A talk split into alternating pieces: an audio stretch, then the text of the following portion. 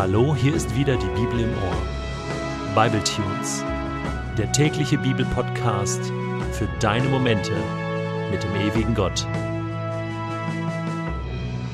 Der heutige Bible Tune steht in Exodus 30, die Verse 22 bis 38 und wird gelesen aus der Hoffnung für alle. Der Herr sagte zu Mose: Lass dir kostbare Gewürze und Duftstoffe bringen, sechs Kilogramm Myrrhe, drei Kilogramm wohlriechenden Zimt, drei Kilogramm Kalmus, sechs Kilogramm Cassia, alles gewogen nach dem Gewicht, das im Heiligtum gilt. Dazu fünf Liter Olivenöl. Lass daraus ein wohlriechendes Öl zubereiten. Es soll heilig sein und nur dann gebraucht werden, wenn ein Gegenstand oder eine Person mir geweiht wird besprenge damit die Bundeslade und das heilige Zelt, den Tisch mit allen seinen Gegenständen, den Leuchter und die Öllampen, den Räucheropferaltar, den Brandopferaltar mit allen Gefäßen und Werkzeugen und das Wasserbecken mit dem Untergestell. So sollst du alle diese Dinge weihen. Sie werden dann besonders heilig sein, und jeder, der sie berührt, wird heilig werden. Auch Aaron und seine Söhne sollst du mit dem Öl besprengen. Dadurch werden sie heilig und können mir als Priester dienen. Erkläre den Israeliten, dass dieses Öl heilig ist und für immer ausschließlich mir, dem Herrn, gehört. Darum darf niemand es für sich selbst oder für einen anderen Menschen verwenden. Ihr dürft auch kein Öl für euren eigenen Gebrauch zusammenmischen, das aus den gleichen Zutaten besteht. Dieses Öl ist heilig und darum soll es auch euch als heilig gelten. Wer dennoch ein solches Öl herstellt oder irgendeinen Menschen mit diesem Öl salbt, muss aus meinem Volk ausgestoßen werden und sterben. Der Herr sagte zu Mose: Besorg dir wohlriechendes Harz, Galbanum, reinen Weihrauch und würzige Räucherklaue. Misch alles zu gleichen Teilen zusammen und gib etwas Salz dazu. Verwende nur reine Zutaten. Von dieser Mischung sollst du mir immer das Räucheropfer darbringen. Zerstoße etwas davon zu feinem Pulver und streue es im heiligen Zelt vor die Bundeslade, wo ich dir begegne. Diese Weihrauchmischung ist besonders heilig.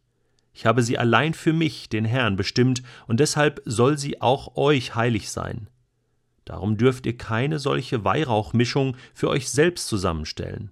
Wer es doch tut, um sich an dem Duft zu erfreuen, soll aus meinem Volk ausgestoßen werden und sterben. Mit zwei Rezepten schließt also Gott seine Anweisung für die Errichtung der Stiftshütte und die Einweisung der Priester ab. Zutatenmischung für das heilige Salböl und das Räucheropfer. Und manchmal denke ich so, Mensch, ich wäre doch ganz gerne mal dabei gewesen, um das einfach mal zu sehen, also so live, so, so richtig und nicht nur zu sehen, sondern auch zu riechen, denn da gab es ja auch einiges an Zutaten und an Gerüchen und an Opfern, die dargebracht wurden. Alles sehr, sehr spannend.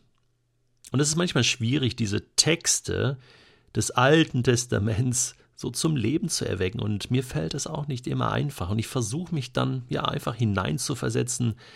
Um was geht es da eigentlich? Ist doch spannend zu lesen, dass Gott sozusagen sein privates Salböl sich hat mischen lassen aus mehreren Kilogramm, insgesamt 23 Kilogramm Zutaten plus 5 Liter äh, Olivenöl. Und dann wurde das alles da vermischt zu einer großen ähm, äh, Menge, ja, erinnert mich so ein bisschen an Parfümherstellung. Und ja, leider haben wir das, während wir das jetzt hören, nicht so in der Nase und wissen nicht, wie hat das gerochen und wie sah das aus, was war da so speziell dran? Das ist mal so das eine, äh, die Zutaten, auch später beim Räucheropfer, darüber habe ich ja schon einiges gesagt, dieses Räucheropfer, was im Grunde genommen ja für die Gebete der Menschen steht, was als Opfer dargebracht wird. In einem früheren Bible-Tune bin ich darauf eingegangen. Ich möchte heute einem anderen Gedanken folgen, und zwar äh, betont Gott an beiden Stellen, hey, das ist meins, das ist heilig, das gehört zu mir, das ist, das ist sozusagen made in heaven, das kommt aus dem, aus dem Himmel und das sollt ihr nicht einfach für euch so im alltäglichen gebrauchen, sondern das gehört wirklich hier zu meinem Heiligtum. Ähm, und das sollt ihr auch beachten. Wer das nicht beachtet, der wird bestraft. Jetzt habe ich mal ein bisschen darüber nachgedacht und mir so überlegt, es könnte damit zu tun haben, dass Gott auf bestimmte Dinge sein Copyright erhebt, sozusagen made by God. Und es verbietet, dass wir einfach Raubkopien machen und so tun, als wäre das jetzt unsers. Ja, ähm, dann bekommt eigentlich derjenige, der die Sache erfunden hat, nicht wirklich die Ehre. Das ist ja auch bei Raubkopien so, ja, und man macht sich da ja auch strafbar, oder? Zum Teil hohe Strafen, wenn man Dinge einfach so kopiert, und das ist ja nicht umsonst so. Und dann hat es vielleicht auch etwas zu tun mit Original und Fälschung. Mir ist da letztens sowas passiert. Ich habe einen neuen Drucker gekauft und es ist ein Laserdrucker und da steht drauf, bitte nur Originalpatronen verwenden. Ja, ist okay. Ähm, habe mich dann trotzdem mal erkundigt im Internet und hatte dann ein ganz gutes Angebot, denn die Patronen sind nicht billig, aber äh, wenn ich dann doch keine Originalpatronen nehme, komme ich ein bisschen günstiger und habe das dann bestellt und dann hatte ich den Salat irgendwann. Und ich hatte das schon wieder ganz vergessen äh, gehabt, äh, dass ich jetzt andere Patronen drin habe, aber der Drucker druckte nicht mehr so richtig und es war, der war völlig verdreckt innen drin und dann ja, wie es so ist, dann habe ich mir ein bisschen Zeit gelassen und irgendwann den Servicedienst angerufen und gesagt, hey, Freunde, so geht's ja nicht. Hier, ich habe noch Garantie und das geht nicht. Ja, was haben Sie denn für Patronen? Ich so, ja, Originalpatronen, ja, und dann schauen Sie doch mal nach, geben Sie mir einfach mal die Seriennummer. Ich habe die Patronen rausgenommen und nach der Seriennummer gesucht und irgendwann gemerkt, oh, nö, ich glaube, da sind doch keine Originalpatronen drin aus, sorry, okay. Und dann wurde mir in dem Moment einfach klar, ja, nur da, wo auch, sagen wir mal, HP oder Brother oder Xerox äh, draufsteht, ist auch wirklich das Original drin. Ja, das heißt nicht, dass es immer gleich besser ist. Aber wenn wir das jetzt mit dem Himmel vergleichen, dann wird das, glaube ich, deutlich. Gott möchte, dass bestimmte Dinge heilig sind. Ihm sind bestimmte Dinge heilig. Da ist ihm wichtig, dass auch wirklich das draufsteht, was auch drin ist.